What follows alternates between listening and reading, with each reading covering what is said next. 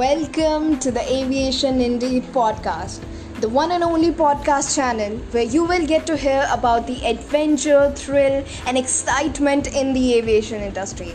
Here's your host Megha, and I'm back with the first ever episode of Aviation Indeed podcast. As promised, I'm going to give you an insight into the adventurous, exciting, and thrilling life of an airline pilot. Have you ever wondered of living a life full of bewilderment with an adrenaline rush flowing through your body? A life where you get paid to travel the world?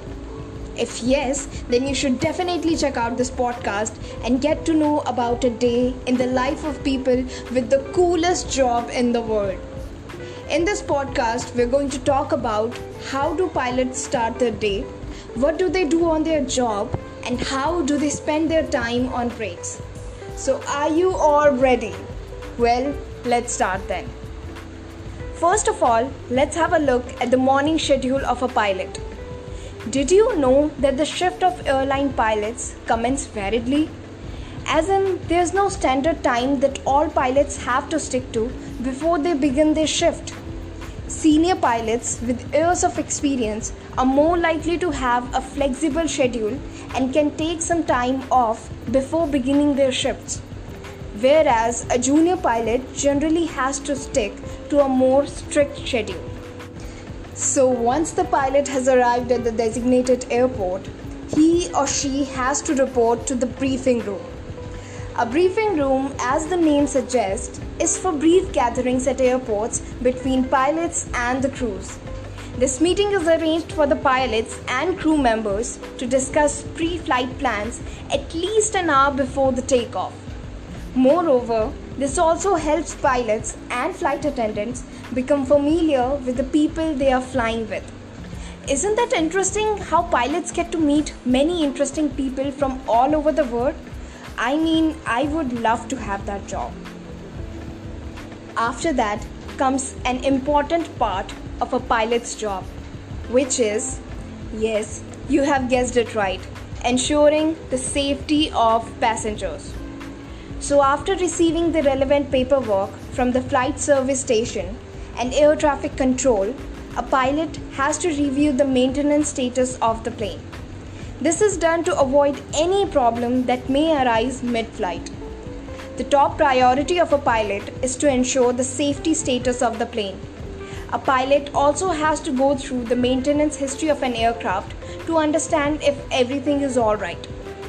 They also have to monitor weather radars and check reports to ensure if the weather is conducive enough for the flights. Sounds exciting, isn't it? After checking the safety status of the plane comes a crucial part of the job of a pilot, which is the flight plan. Now, you all must be wondering what a flight plan is and what do pilots have to do with it, right? Well, a flight plan involves providing critical information such as routes, high turbulence areas, passenger load, fuel requirements, and other key information to the people assigned air traffic control. If the flight plan is approved, the pilot signs it off. The pilots and flight attendants then board the plane after approving with the dispatcher. After boarding the plane, the pilots have to perform some pre flight routines. Yes, not just air hostesses, but pilots also have to perform pre flight routines. This routine mainly involves safety checks, emergency system tests, and much more. The crew has to make sure that the safety equipment is in the right place and that the cockpit door is closed. After the passengers get on board, a pilot has to program the FMS. FMS stands for Flight Management System. It allows the computer system to automate multiple in flight tasks. It helps reduce the workload of flight attendants. FMS also helps calculate the flight path, which the pilot can follow manually or set the autopilot to navigate the path. And now is the time for takeoff. The pilot fastens his seat belts and prepares to line up on the runway.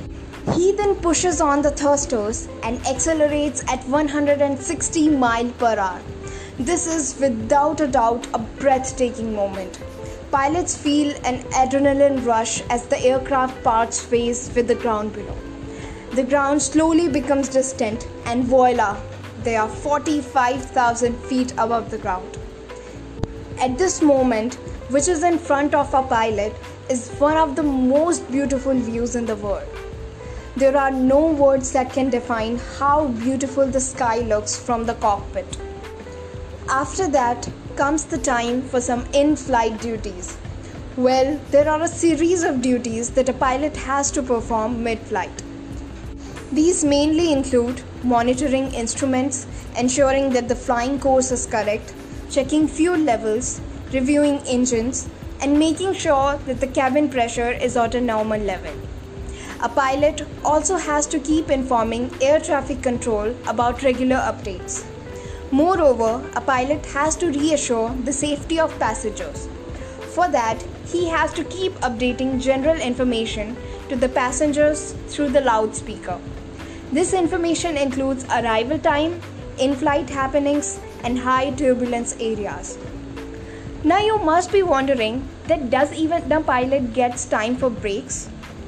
Well, even though pilots have to perform a series of tasks in flight, but they are allowed to take small bathroom breaks. So don't worry, pilots can take some time off and relax for a bit. A pilot can also walk around the cabin if he needs to stretch his legs. If the duration of the flight is too long, then additional pilots are made available so that the other pilots can relax or get some sleep. After all the hustle bustle, finally comes the time to land the airplane. As the plane reaches near the destination, a pilot has to steer it downwards towards the landing strip. The pilot has to modify the airspeed and landing gear while reducing the thrust and making use of speed brakes. After reaching the taxiing speed, the pilot has to make a welcome announcement for the passengers and has to ask them to remain seated until the plane comes to a complete stop and the seatbelt sign is turned off. After the success of the flight, the pilot thanks the passengers for choosing his airline. Hang on, hang on. Where are you going?